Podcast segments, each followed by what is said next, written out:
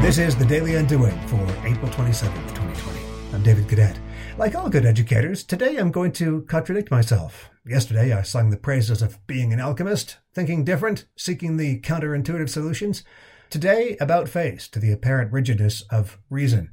But I say apparent because reasoning has had a bad rap in a world where blowhards like myself evangelize the nobility of doing things differently.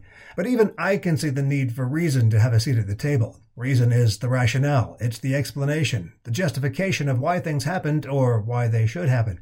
It's great to be footloose when dreaming up outlandish solutions to human problems, but at some point, critical thinking in the form of reasoning must filter these ideas.